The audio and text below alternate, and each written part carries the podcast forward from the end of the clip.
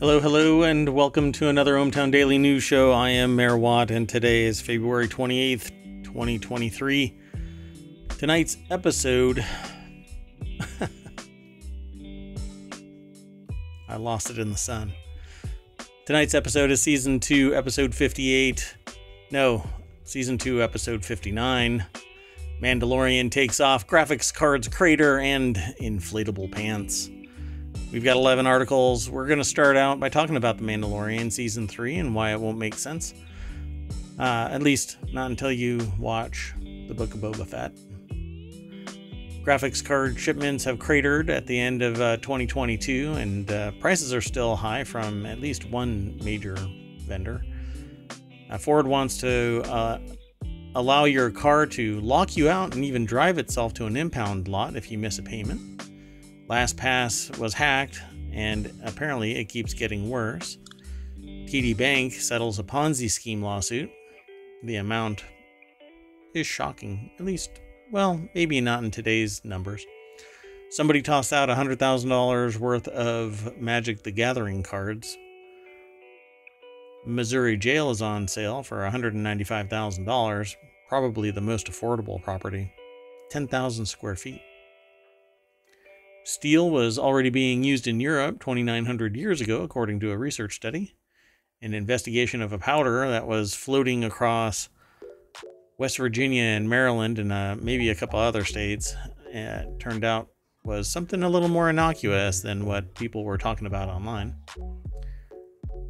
And a, a last-minute article uh, talks about that maybe you shouldn't send eight-year-olds to jail for eating paste. We'll talk about that. And inflatable pants could treat horses' swollen legs. Inflatable pants. Let's get into today's news.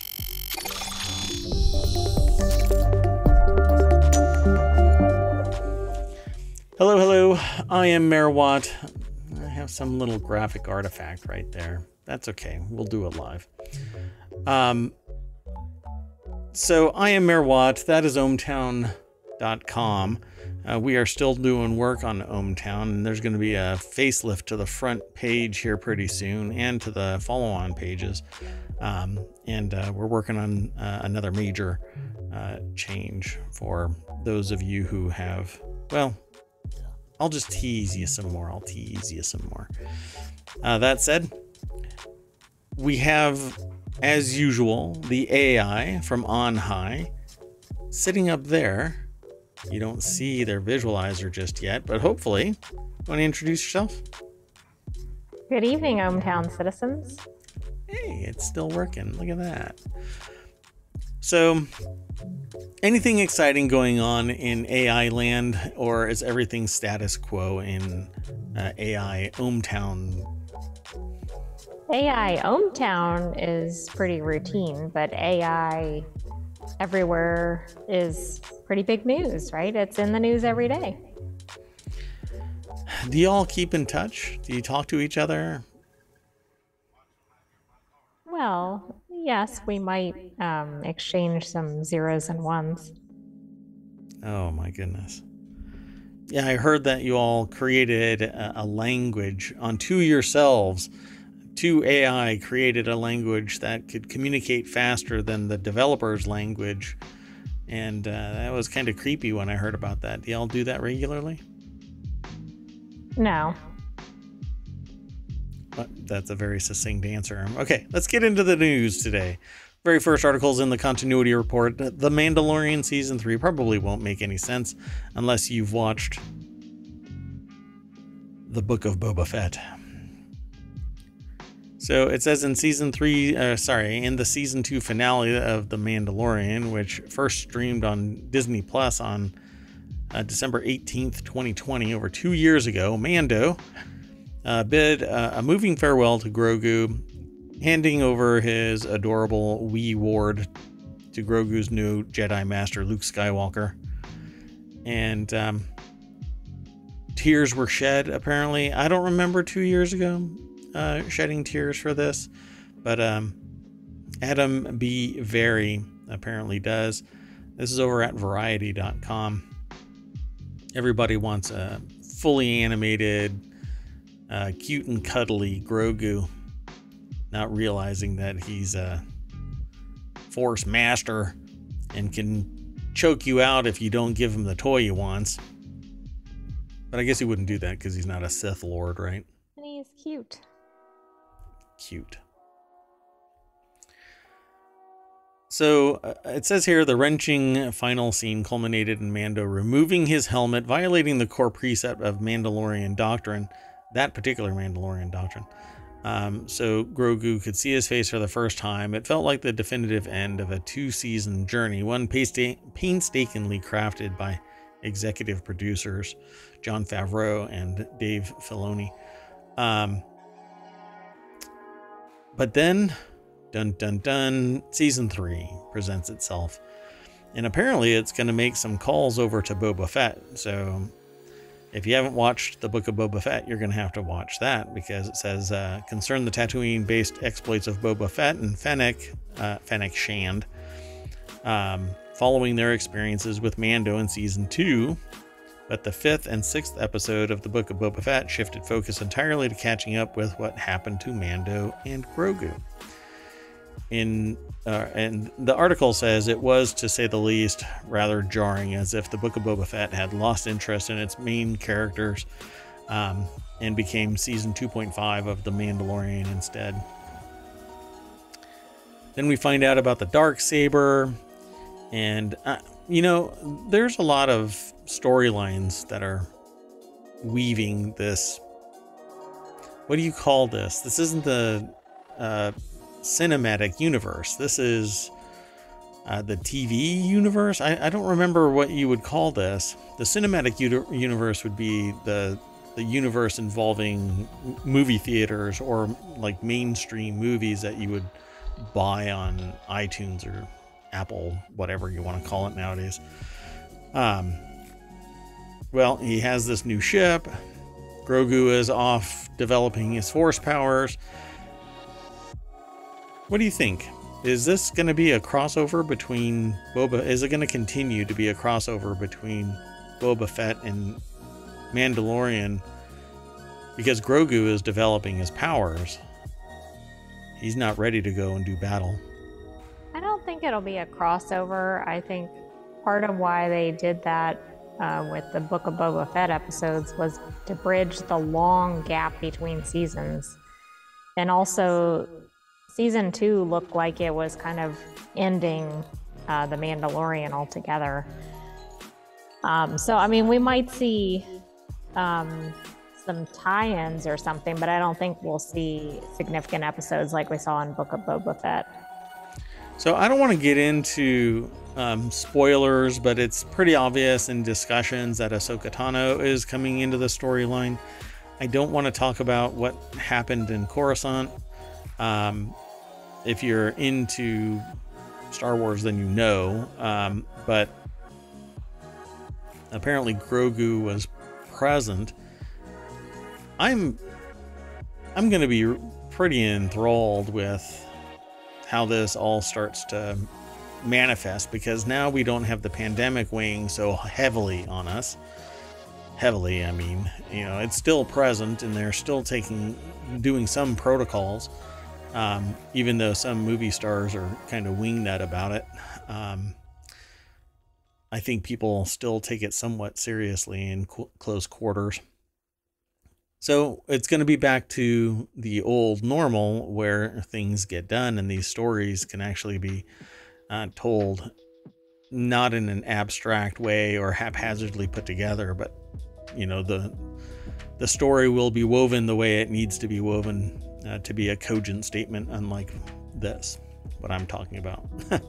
uh, so it'll be interesting. So if you haven't seen The Book of Boba Fett, then go and watch that and, and kind of refresh your memory by looking at the end of season two, uh, because season three is going to be uh, right around the corner. Tomorrow, so, actually. Yeah. I better get this out quick. So let's move on to the next article. Uh, the next one is in the Warcrafter channel. Graphics card shipments cratered by fifty percent.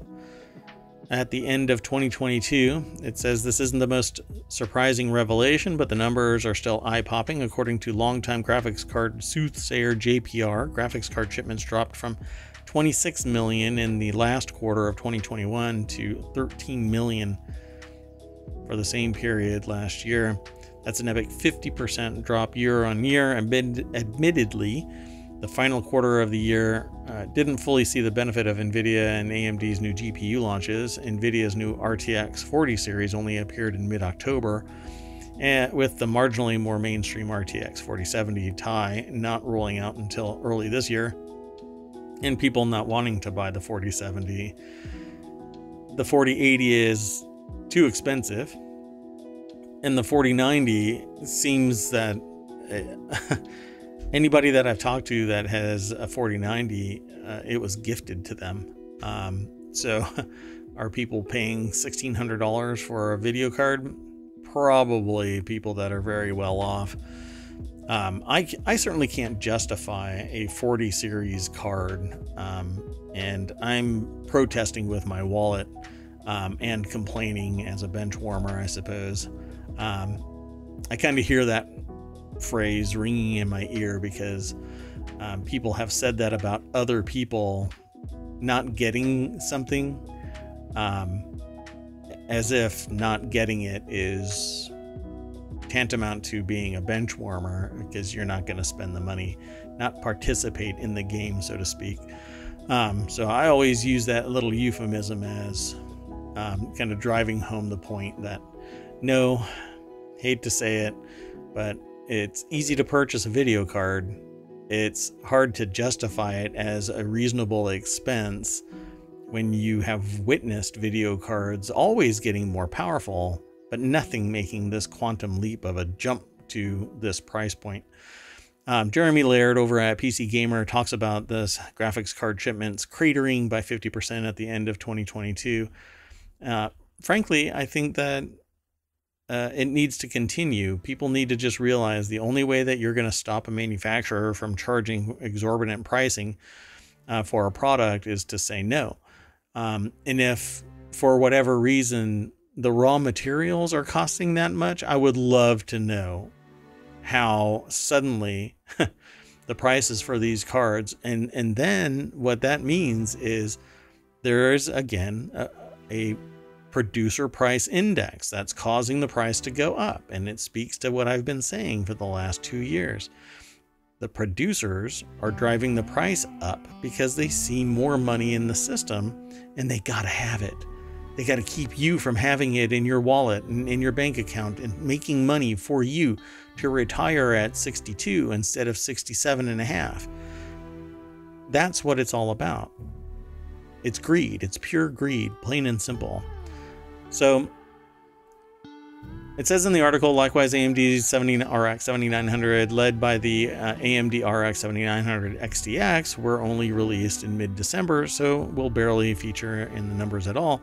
But those caveats aside, we're still looking at a precipitous drop in G P U numbers at the end of last year versus the same quarter in twenty twenty-one. So have they gone up?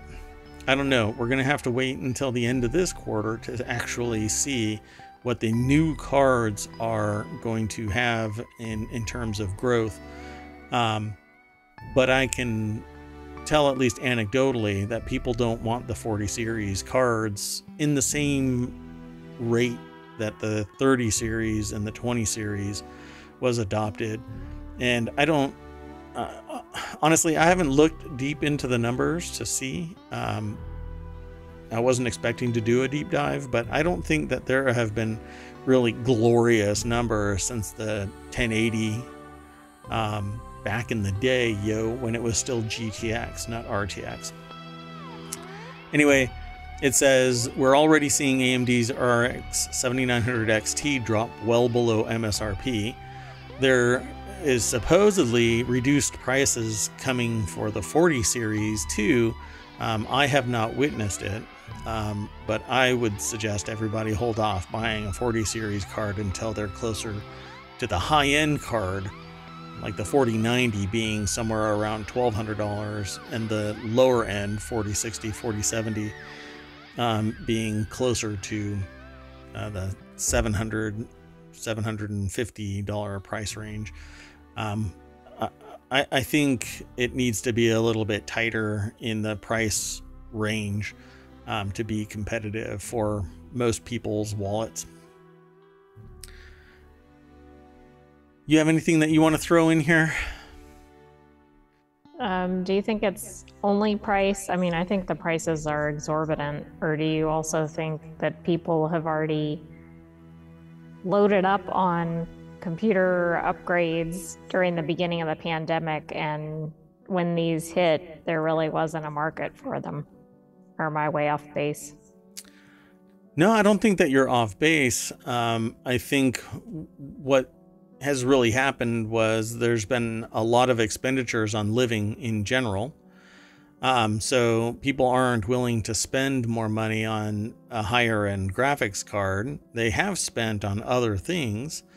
Um, and, but then there's this externality to the, the graphics card itself. Everything outside of um, the card that leads to the card's creation, the raw materials, um, the pandemic weighing down on the supply chain, um, raw material price going up, et cetera. That is really what made the price get so high. And then all of the rest of this, the, the consumer price index being so high, rent going up, um, questions about having a job, that kind of stuff, put downward pressure on people, um, either getting a card or just being content with what they've got.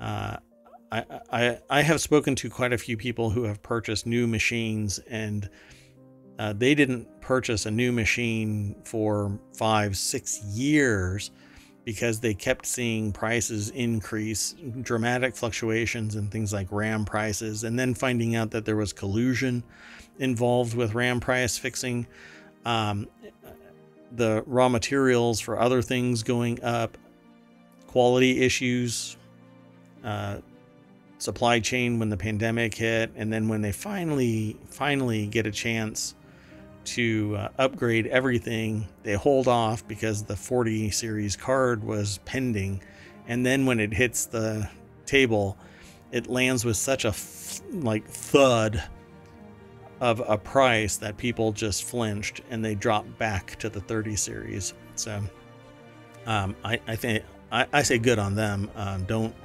don't buy these forty series cards unless you absolutely are a cutting edge gamer. Uh, maybe a streamer, and uh, maybe they'll donate one to you. Yeah, more streamers that I've seen have been gifted a forty ninety versus purchasing it. Um, but let's move on to the next article. The, this next one is going to kind of make you wonder what the heck is going on. This next article is in the Daily News Show. Ford wants uh, to allow your car to lock you out and even drive itself to an impound lot or scrapyard if you miss the payments. Before we get into that article, um, all of the uh, U R Ls are already over at uh, ohmTown dot showbot dot t v. You can follow the link. Um, it's on the screen, bottom left-hand corner. Yeah. And um, it'll all be in the show notes as well, and I'm throwing these three into the chat so that you can get them from the V O D itself. Um, Actually, if you come early, you'll actually see me place them into the chat as well. And that when you hit exclamation point S and then say something, it actually goes over to ohmTown dot showbot dot t v. I get to see it. Um, you can submit links yourself and I will pick them up um, and integrate them into ohmTown uh, where appropriate, if appropriate. And um, we can talk about them uh, again if they are Uh, appropriate for the show. That said, this is an interesting article. It says Ford filed for a patent for a system that would allow a car to cause discomfort to the driver late on payments, even by going so far as to lock the owner out and repossess itself. Okay, now let's think about before everything became automated with the payments. How many times have you had a company where you've made a payment, but they don't register it or something along those lines? So how is this going to work? You're all paid up and then your car just drives itself away. It's pretty nice, huh? I like this. Well, I think it's funny until I have one of these cars. Yeah. If you're listening to this via the podcast, no, uh, that was my shocked face saying that. Sarah Jackson over at business insider dot com uh, put this article together, and it has this uh, lady that's sitting on the outside uh, or standing on the outside of a car looking into it. And it's kind of, she kind of has this look on her face of, are you really going to drive yourself away uh, to the impound lot? It's like she's talking to Chat G P T. Maybe so, it's already driving it away and she's wondering why it's driving off. There you go. I didn't pay for that feature. I paid for the heated seats. What's going on? If the owner still skips payments, the car could lock them out and drive itself to a repo agency or even a scrapyard. At first, the cars would lose the use of features like G P S, air conditioning, and the radio, all because you missed payment. It's very dystopian. Um, I just think it sounds so funny in the abstract. It doesn't sound funny as an owner. Uh, there's a movie about uh, repossessors, uh, repossess, repossession, repo men is what they were. Um, but they're, what they do is they go and take back like the functional heart or whatever uh, organs or limbs or whatever of the people who bought them. Um, and because they were financed, you have to make a payment. And if you don't make your payment, they send the repo man to come and get them.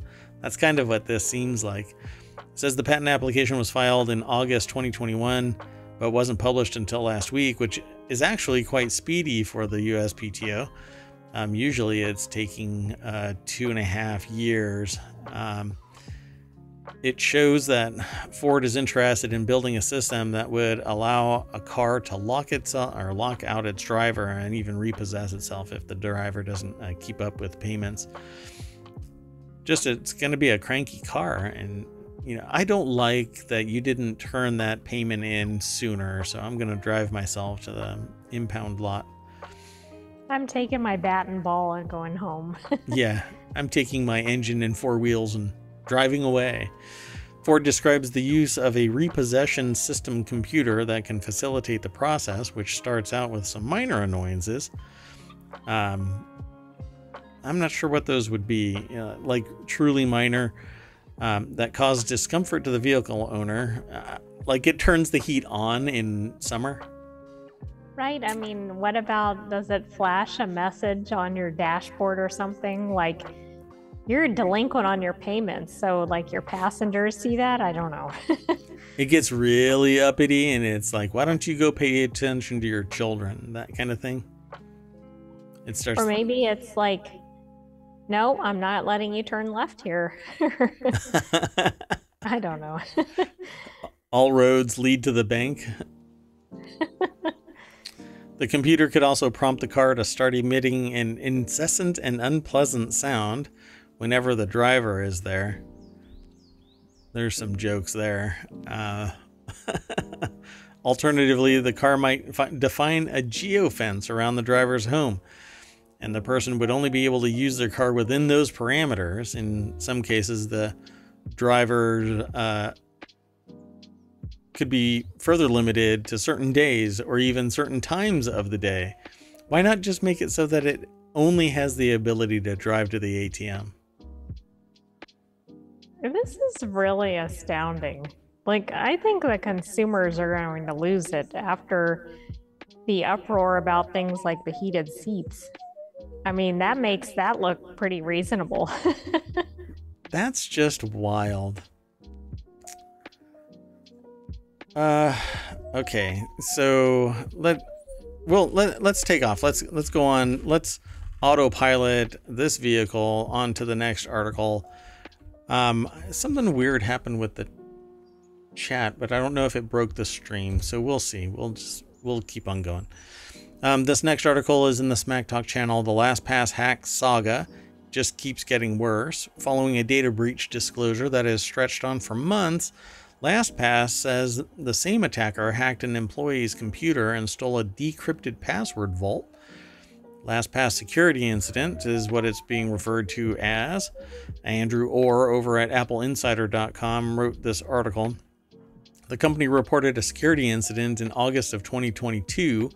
This is something that we spoke about here in ohmTown, uh, saying an unauthorized party gained access to a third-party cloud-based storage service that LastPass uses to store archived backups. Some customer data was accessed, but LastPass said passwords remained safe due to its encrypted architecture.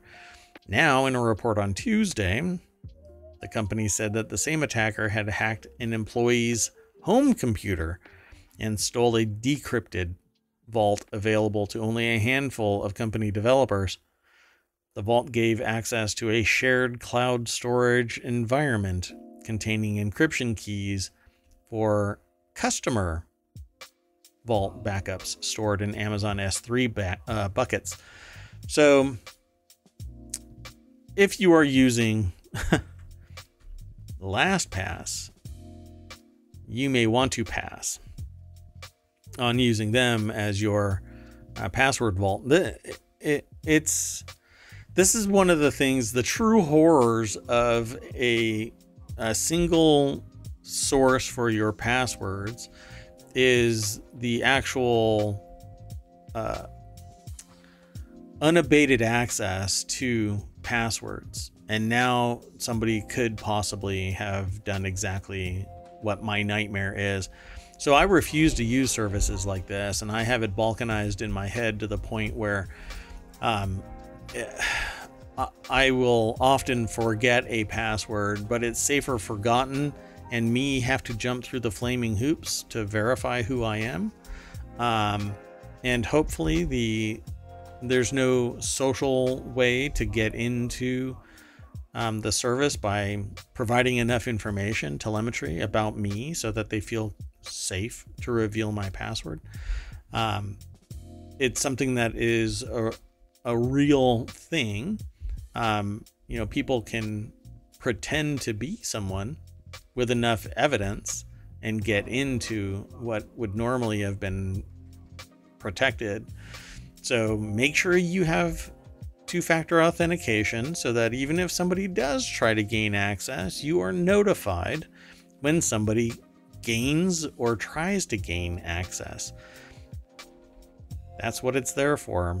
This would allow anybody into the password vault and therefore full access to all of the rest of the passwords. So the hacker exploited the first event's data to exfiltrate the data kept in the S three buckets. During the second incident, Amazon had noticed anomalous behavior when the attacker tried to use cloud identity and access management roles, that I A M things, uh, to um, perform the unauthorized activity and notified LastPass. So at least internally, they had some type of verification of the standard behavior, standard practices. Um, this is just actually going to be helping the next person to do something even more sophisticated to get into it. So LastPass asserted that it would take millions of years to decipher a user's master password, but a competitor believes that it would only take a fraction of the time and can be completed for just a hundred bucks. This is something that we talked about um, here at ohmTown. Um, But, you know, as far as competitors go, it's easy to say it, but let's see it being done. So if you consider all possible twelve-character passwords, there are something around two to the seventy-two possibilities. It would take many millions of years to try them all. Uh, indeed, it would take much longer. My problem is, if you have the vault, um, and it's offline, then I can create multitudes of them and try them simultaneously, cutting that two to the seventy-second down considerably, because I would have a hash table, uh, rainbow table, um, brute force, basically, working my way through every possible combination in a sophisticated attack trying to get in. Now, it would get you precisely one password, um, for a considerable amount of work, but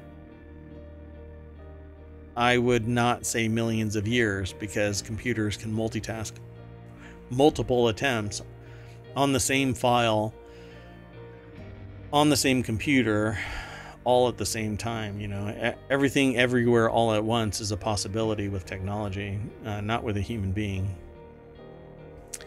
At any rate, um, LastPass has already faced criticism for dubious security procedures. In December twenty twenty-one, LastPass members reported multiple attempted logins using their correct master passwords from various locations. So I don't suppose the A I would uh, consider LastPass secure anymore. I don't think so. I mean, we've seen multiple articles about it, and it seems like each time it just sounds like it's at least another layer worse. But I think average consumers have a problem because they require passwords for everything, like to order your pizza or whatever, and you cannot remember all your passwords. I mean, there's no way to do it. So, you know, if you don't use that, yeah, what do you do? What do you do, so, right?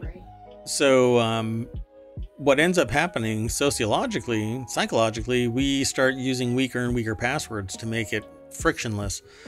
Um, what we really need is some way to authenticate uh, remotely without a password, but something that is more secure um, than just getting a text, because it's easy. Apparently you can, well, I mean, I've not done it um, to the tune to what I've been told is capable as full cloning of a phone, so that when you get something, I get something, that kind of thing. Um, my, my concern though, is that people will water down the complexity of their passwords, and you really shouldn't be using passwords in this day and age. You should be using passphrases. They're much harder to uh, beat, I guess, to uh, compromise, um, because, you know, a twelve letter password has been created, but it doesn't necessarily include a phrase that is twelve characters long, although a phrase is pretty, if you're going to have a phrase, it's going to be longer than twelve characters. Um, but it's easier to remember and harder to f- suss out from the multitude of possible phrases that someone can utter. Um, just don't make it something obvious like the, may the force be with you. It's going to be hacked. So let's move on. Let's move on to the next article. Um, Whoa. Oh, that's not working. Anyway, uh, the next article is over on the Hatch Ideas channel. We'll make this one really quick. T D Bank settles Ponzi scheme lawsuit for one point two billion dollars. It's probably the biggest number that I have seen um, for a settlement. Um, and I wonder if that actually is just approaching the amount of money that they got. Because if they're willing to settle for one point two billion dollars, how much money did they have to rake in? Well, exactly. When I saw that number, I do think that might be the highest one I've seen. But that's a settlement. That tells you they weren't willing to gamble that they would be found liable for billing a number, right? one hundred billion dollars or something. Maybe so not that high, but it's just really ridiculous. So let's check this out, because this is over at entrepreneur dot com. Again, it's titled T D Bank settles Ponzi scheme lawsuit for one point two billion dollars. The, the suit accused the bank of ignoring red flags for years. It's written by Steve Huff over again at entrepreneur dot com. And it started apparently in twenty twelve. In twenty twelve, Alan Stanford was convicted of thirteen fraud-related charges in Houston and was sentenced to one hundred ten years in prison. But the case, a Ponzi scheme, because um, they're talking about the Ponzi scheme, um, the origin, uh, the origin of the Ponzi scheme, a Ponzi scheme that saw Stanford selling billions of dollars worth of fraudulent certificates of deposit through his offshore bank, Stanford International Bank Limited. So move down a little bit. It ended this week when T D Bank agreed to shell out one point two billion dollars in settling a lawsuit that alleged it collected millions in Canadian and American currency while ignoring evidence something fishy was going on with Stanford's bank in Antigua. So this thing has been going for thirteen years or uh, eleven years, right? Well, yeah, but if the person was convicted, I mean, what's been happening since then? The conviction exactly. was ten years ago, or actually eleven years ago, I guess. So how long has this been actually going on?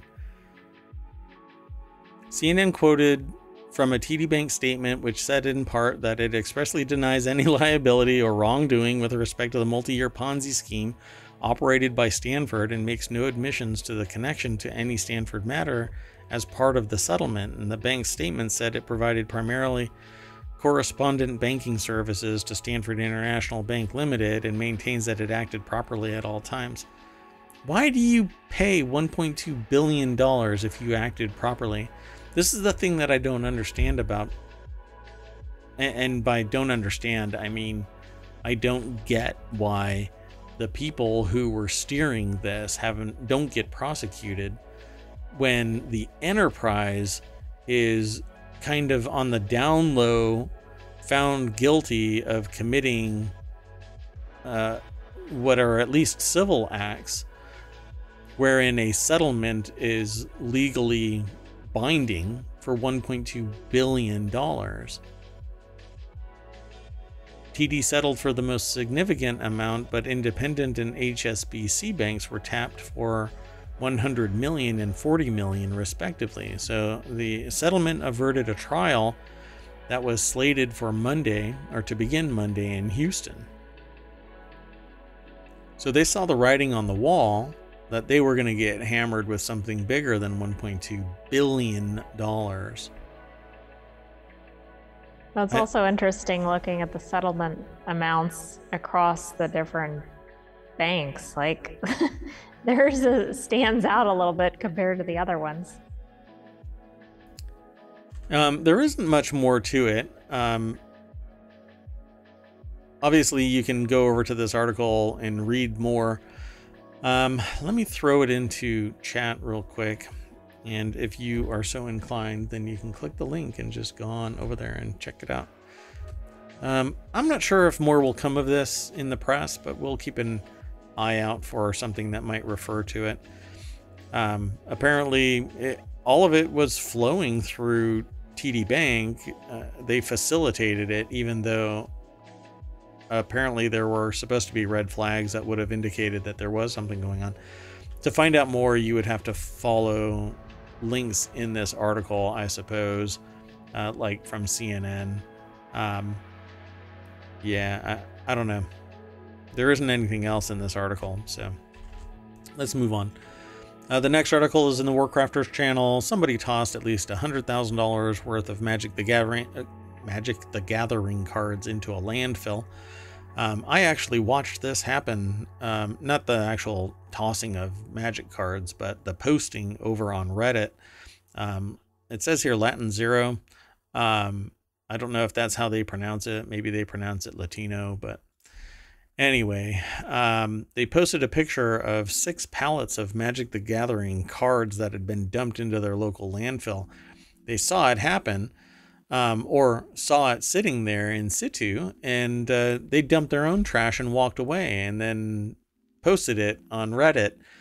And I, I actually watched that initial post uh, show up in new, and then people were making comments saying, go back, go back and get all of these cards. These are actually some of the most uh, desired cards because it does a reset for competitive Magic the Gathering. Um, they're some of the, the most powerful cards, apparently, um, this generation of cards. So let's just go over to P C Gamer dot com, and Jonathan Bolding is the author. Um, this was not the the new the, this was not how those cards actually look. This may have been some of the cards, but what they showed were full-on brand new in sealed containers, booster packs and boxes. Yeah. So it says this past weekend, a Redditor uh, going by the name Latino or Latin Zero posted uh, an image of what they estimated to be six pallets of Magic the Gathering cards that had been dumped in their local landfill. And they didn't really care about it, I guess. Only knew that the game existed from a decade of Reddit use. So they snapped a picture, dumped their trash, moved on. Then people ended up talking about it.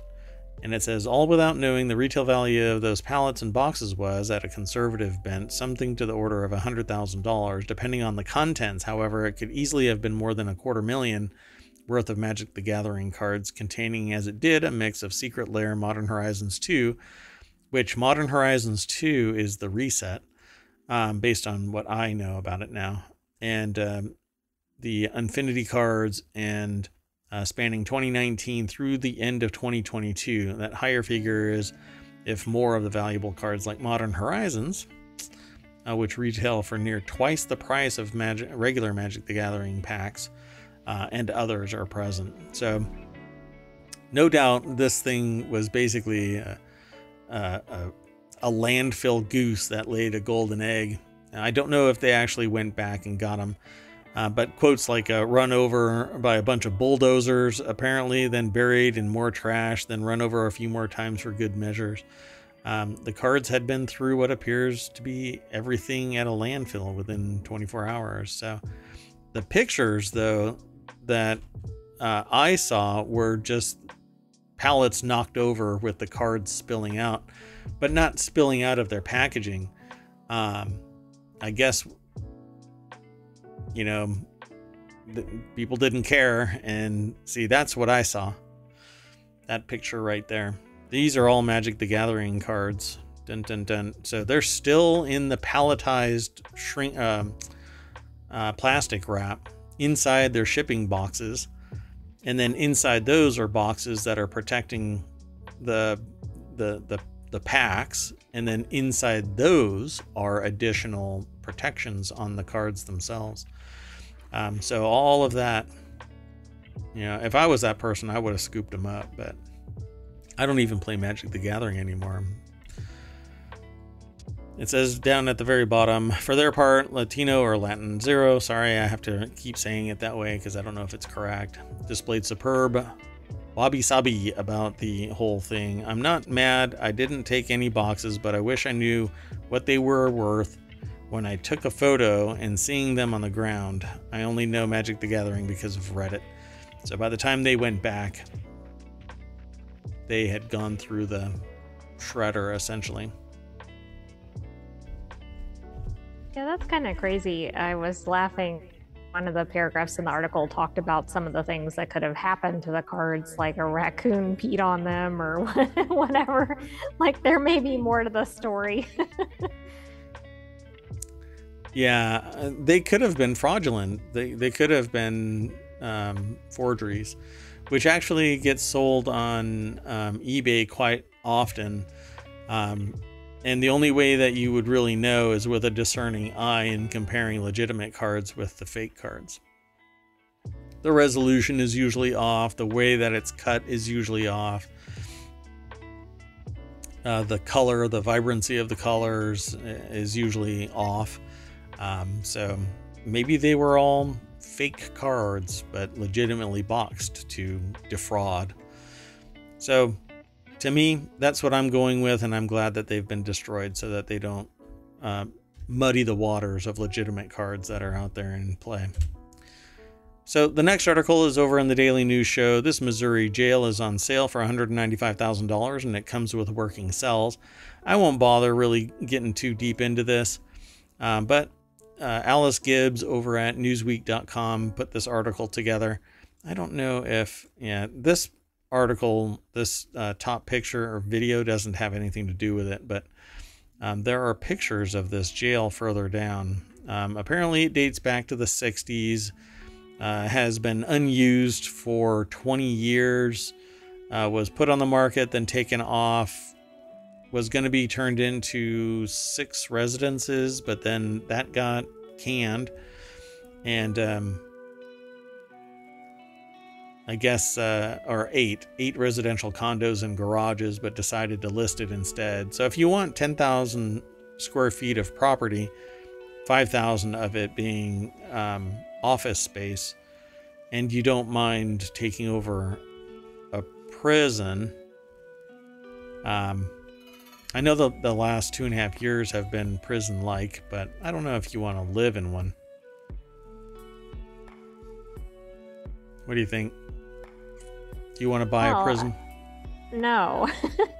But the land might be worth more than the price of the property. Of course, how much are you going to pay to bulldoze the jail and build something else on it? Yeah, it's Missouri.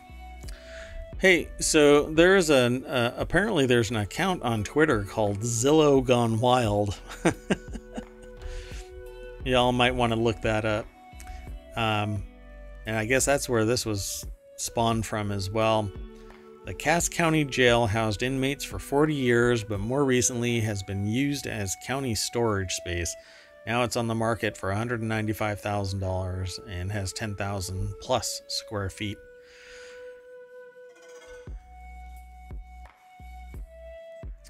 Its curb appeal is, is amazing. nineteen sixties curb appeal. But also jail aesthetic. It's not even nineteen sixties. House or commercial building appeal. Yeah, it's not a little adobe house. Um, okay, so the next article is over in the Mobble channel. Steel was already being used in Europe twenty-nine hundred years ago, study shows.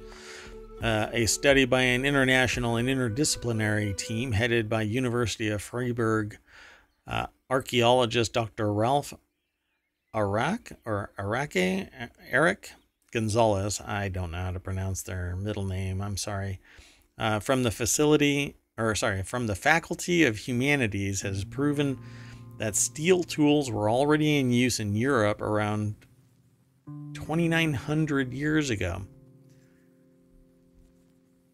This is an article over at fizz dot org. You, um, you know, maybe it's ancient architects, right? I anyway. mean, that seems pretty far back. For steel, um, yes. A study by an internet international and interdisciplinary team um, apparently has proven it. So using geochemical analysis, and that is actually merged together as one word in this article, geochemical analysis. Um, it's like a, a therapist and an analyst. Uh, from Arrested Development. You have to be careful how you merge those together. Um, anyway, geochemical analyses. The researchers were able to prove that stone stelae on the Iberian Peninsula that date back to the final Bronze Age feature complex engravings that could only have been done using tempered steel. This was backed up by metallographic Uh, analyses of an iron chisel from the same period and region that showed the necessary carbon content to be proper steel. Uh, the result was also confirmed experimentally by undertaking trials with chisels made of various materials. Only the uh, chisel made of tempered steel was suitably capable of engraving the stone. So...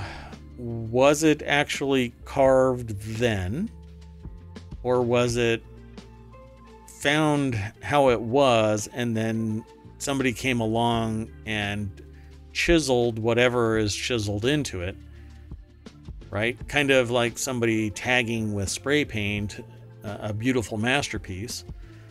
Maybe this is what happened uh, here as well. I, I I would have to do a deeper dive into this to to know what the context of this is, because they're saying that it was complex engravings that could only have been done using tempered steel um, on a stele, but who created the stele, and then when was the complex engravings applied? You know what I'm saying?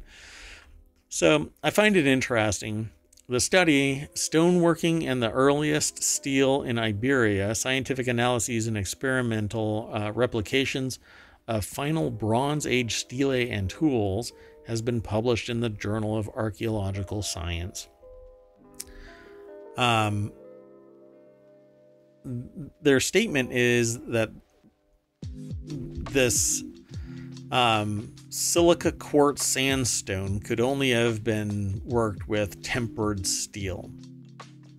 But did that work actually uh, get done at the same time? The, the etchings that are in it aren't necessarily the ones that made the actual material, uh, like the, the the original product.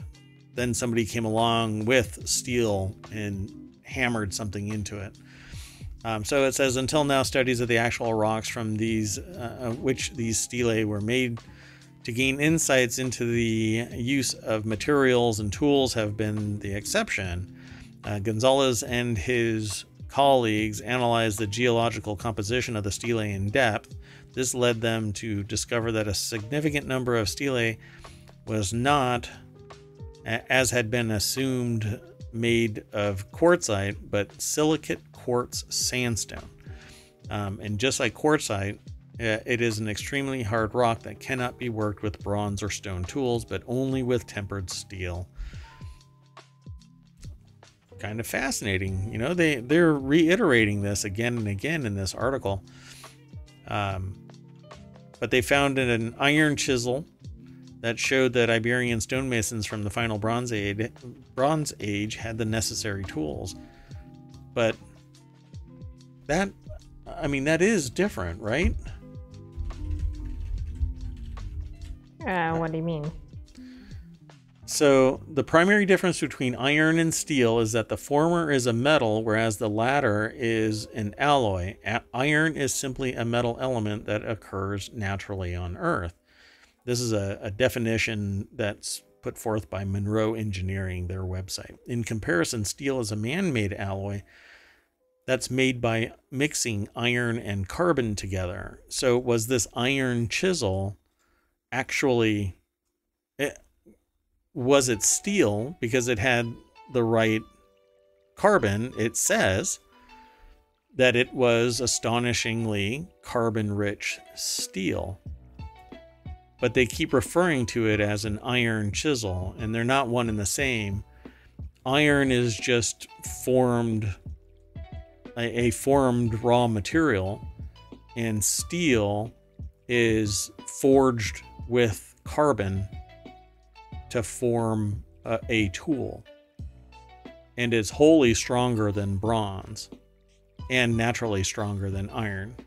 I mean, I almost wonder if that's an error in the article, because at the end of that paragraph, it of course makes the distinction between using iron, or I mean, it's describing that iron couldn't do what it needed to do.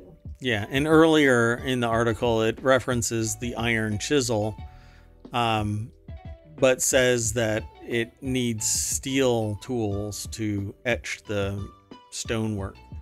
So, so maybe this is just kind of misleading, and all they're using this for is to show that that did not do what they've uh, witnessed. Oh, that's interesting. Maybe this is... Uh, So uh, maybe I can pull the full research paper and read that, because it even says the people of the final Bronze Age in Iberia were capable of tempering steel. Otherwise, they would not have been able to work the pillars, which is exactly what I've been saying throughout this entire article, is that these pillars were created in another manner and then etched with more modern tools after the fact. They were found and then etched. Um, using actually man-made steel, not iron tools, but whoever created the actual pillars is something different. Um, interesting, right? But they make that distinction that it's an iron chisel that was found, while implying that they could have made steel, but they don't have steel tools. So I just don't know. Um, it's an interesting article, but the implication is here in the pictures, they lay it out that there's this um, iron tool, but they don't say that it's tempered steel. So let's move on. Um, I'll get hung up in the specifics of that article. I can feel it in my bones. Um, so the next article is in the Marble Channel. Investigation of powder in air reveals it was pollen. So in West Virginia and Maryland, uh, the reason why I know about this is because of the Ohio um, train wreck and the balloons that have been flying around saying that, you know, uh, who knows what kind of shenanigans are going on. And three out of the four U F O U A Ps, we still don't know what the nuts and bolts of them are. And then suddenly, several days later, there's this dust settling in West Virginia and Maryland, and people are talking about it online. News reports were coming out, and I thought it was an interesting tie. Like, what is actually going on here? Well, West Virginia officials investigating reports of a powder in the air and on some vehicles in the mid-Atlantic have determined what the source is. Apparently it's pollen. Pollen. So all of y'all just chill, relax. It isn't a Chinese uh, plot to uh, turn us into zombies. There isn't any shenanigans going on. It's nature. Um, I like a good conspiracy like everybody else, but maybe this was nothing more than dust and pollen. If you would have sniffed it, then you would probably have sneezed. Um, don't sniff dust off of cars. Just P S A. I shouldn't have to I shouldn't have to say that, and I also shouldn't have to put don't put bag over head either, but here we are. Um, final results from the dust samples collected Friday in the state's uh, eastern panhandle indicated that the material is predominantly pollen with trace amounts of mineral matter, um, the West Virginia Department of Environmental Protection said in a statement Monday. The samples were analyzed by West Virginia University's Department of Geology and Geography. Uh, You know, this doesn't actually have a source. Anyway, it's over at fizz dot org, but there's no author um, tied to this. It looks like it might be an A P article.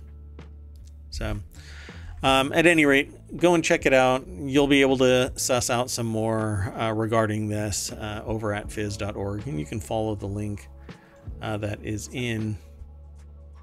Well, it's not in the chat yet, but it will be in about five seconds. Let's move on so to the next article. Do you think this is climate change? Because, I mean, seasonally, hmm. you can see pollen in the air in certain areas of the country. Like, that's a regular occurrence, maybe not in February. You know, I, I do find it interesting that in, in that particular region, there should be snow. um, and it's pollen. And in regions where there shouldn't be an ice storm right now, there is an ice storm that is also tied to strong winds that may have been responsible for pulling this up off of the ground and throwing it into the upper atmosphere, and then the jet stream just kind of throwing it uh, in the northeast. I guess, I mean, we're also sitting there suggesting that a bad bat, one in billions that have been eaten over the millennia of human existence, apparently somehow picked up covid nineteen and it traversed from bat to human in the digestive process. I, I'm, I'm willing at this point, I'm willing to buy into anything just for the giggles. Let's move on to the next article. Um, maybe don't send eight-year-olds to jail for eating paste is something we required a federal court to rule in twenty twenty-three. Kind of find this interesting. Frighteningly, there was still at least one vote in support of arbitrarily incarcerating children, according to this article. Of course, it's from Above the Law, because I think only Above the Law can really... Um, embody that much snark. uh, in such a short line. Um, you know, there's that story, how short of a story can you write? And who was it that said? Um, Ernest Hemingway. Ernest Hemingway said, uh, baby shoes. What? How does it go? I, I think it's for sale, baby shoes, baby shoes. Never worn. Yeah. It's similar to that. It may not be exact. Yeah. And uh, it's a poor quote. I'm sorry that I uh, even invoked it because I don't have it down pat. But when you get really down into the fine storytelling and you can just kind of just make so much snark drip from a sentence, you know that you're reading an Above the Law article. So remember when Pennsylvania judge got sentenced for taking kickbacks from private prisons to divert children into the, uh, it says, uh, carceral system, which is a word that I have not heard before. Um, well, a lot of folks remember that story through the rosy glasses of thinking the school to prison pipeline amounted to one bad actor, as opposed to the judge just being the one stupid enough to get caught, because that system is alive and well in a lot of places around the country. And it took until twenty twenty-three for the Fourth Circuit to pump the brakes. So Southern California, or sorry, not California, Southern, South Carolina law makes it a crime for elementary and secondary school students to act disorderly or in a boisterous manner, use obscene or profane language, or interfere with, loiter about, or act in an obnoxious manner in or sometimes near a school. Okay, I'm sorry, but some of that, some of that is kids being kids, you know, jumping up and down because they're wound up. Oh, there's more. Our primary question is whether the challenge laws give students fair warning about their, or about what expressive behaviors may expose them to criminal penalties, and contain sufficient guardrails to prevent arbitrary or discriminatory enforcement, like the district court. We hold the answer is no. The author kicks back in saying, I should certainly hope so. Quote, act in an obnoxious manner describes the sum total of childhood behavior from age one to, I don't know, age twenty-one. Eh, have we met? So a fact that wasn't lost on Judge Toby Hayton's writing for the majority. For those who have met or been elementary or secondary school students, a question naturally arises.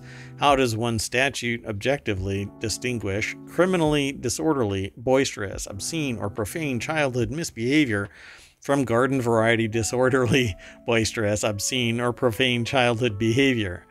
The Attorney General offers no satisfying answer, nor can we discern one for ourselves. So I won't read the whole thing verbatim, but I'm really curious.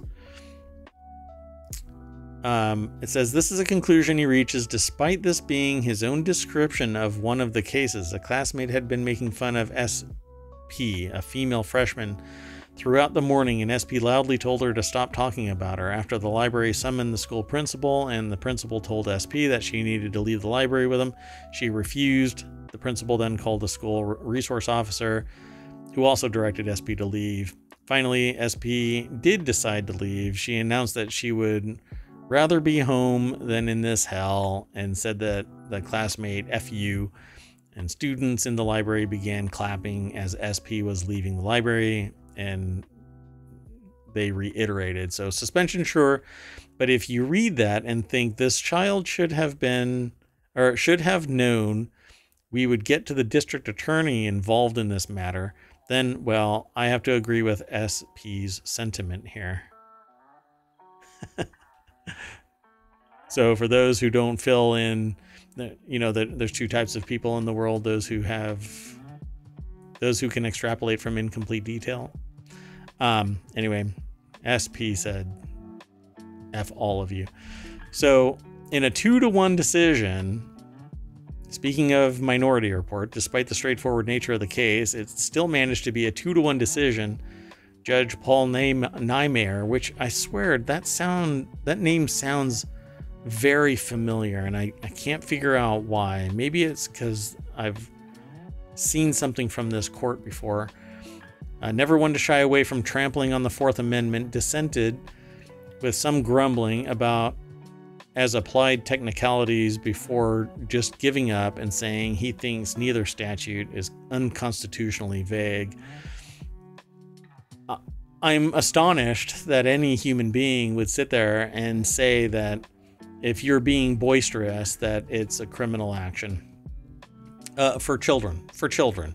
You know, if you're me and I'm sitting there uh, criminally disorderly, boisterous, obscene, uh, obscene, profane. Um, I, I don't know about childhood misbehavior, um, but if you're doing all of this and you're an adult, fine. If you're doing all of this and you're a child, a parent needs to be a parent, or a guardian needs to be appointed. But somebody has to, you know, slap the bad bat out of somebody.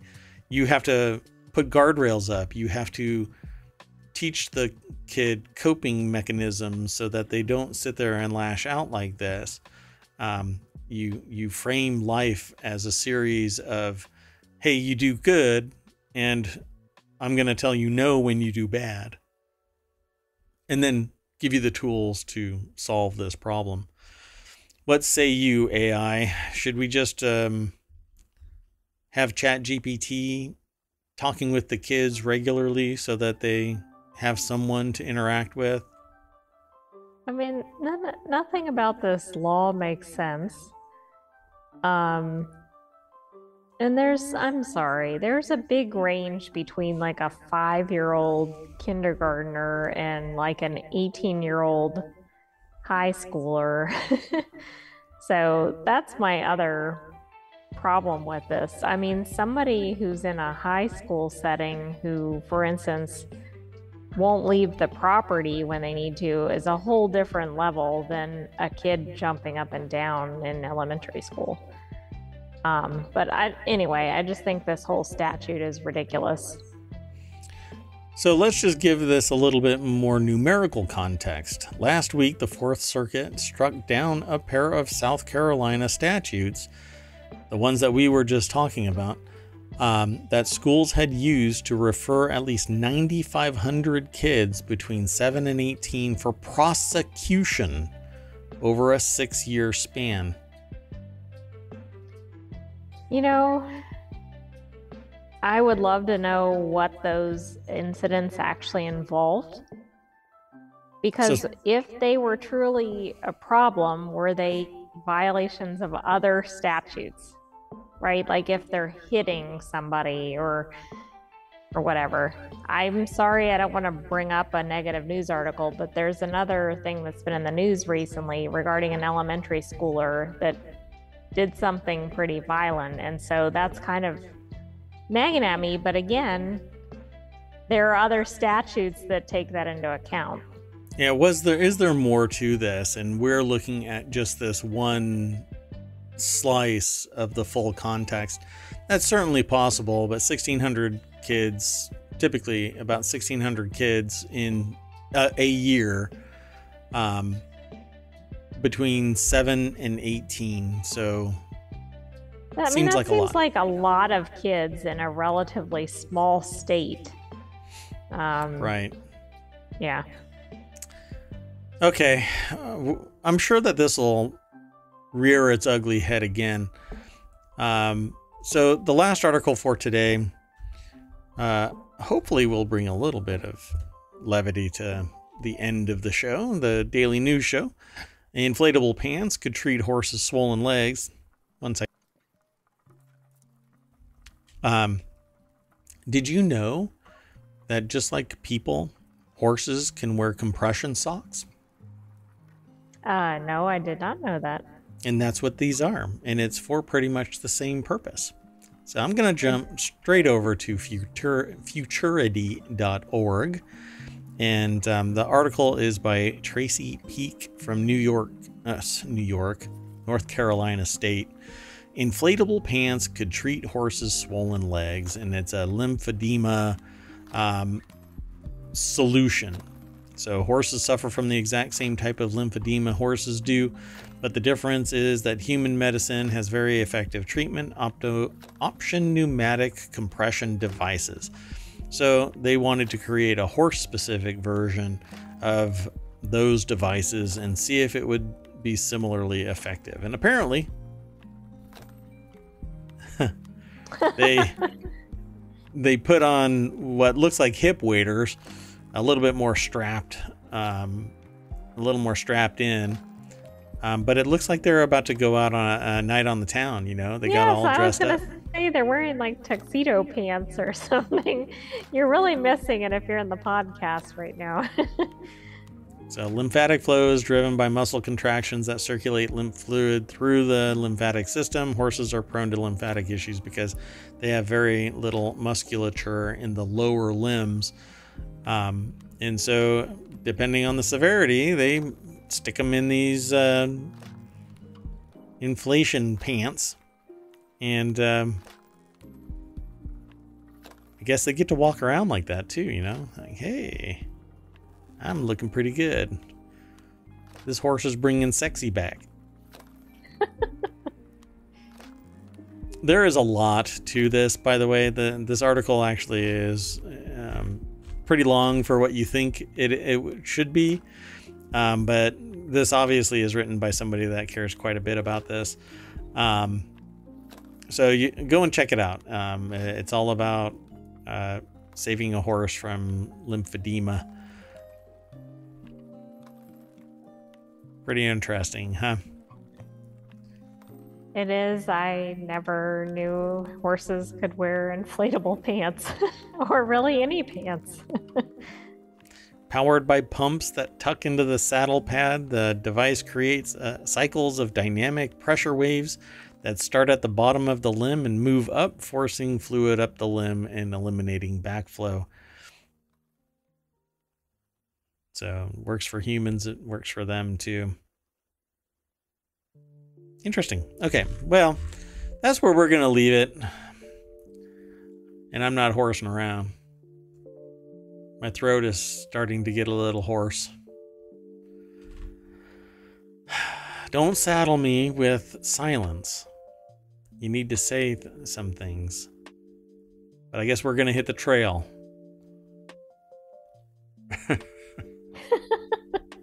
All right. That's it, folks. I am Merwat. That is ohm town dot com. That's what powers the show, really. Uh, that and uh, my uh, unending desire to always talk about something new every day. That's actually the motto. Um, something new every day uh, for something else, not ohmTown. Uh, and uh, so we, we, we talk every day, nine p.m. Eastern, eleven, ten to eleven, twelve, maybe thirteen articles, depending on how we think the news is going to flow. Um, that said, we're done for today. You want to say bye, A I? Good night, ohmTown citizens. We'll see you again tomorrow. Hopefully. Yeah, I don't know. Meteor.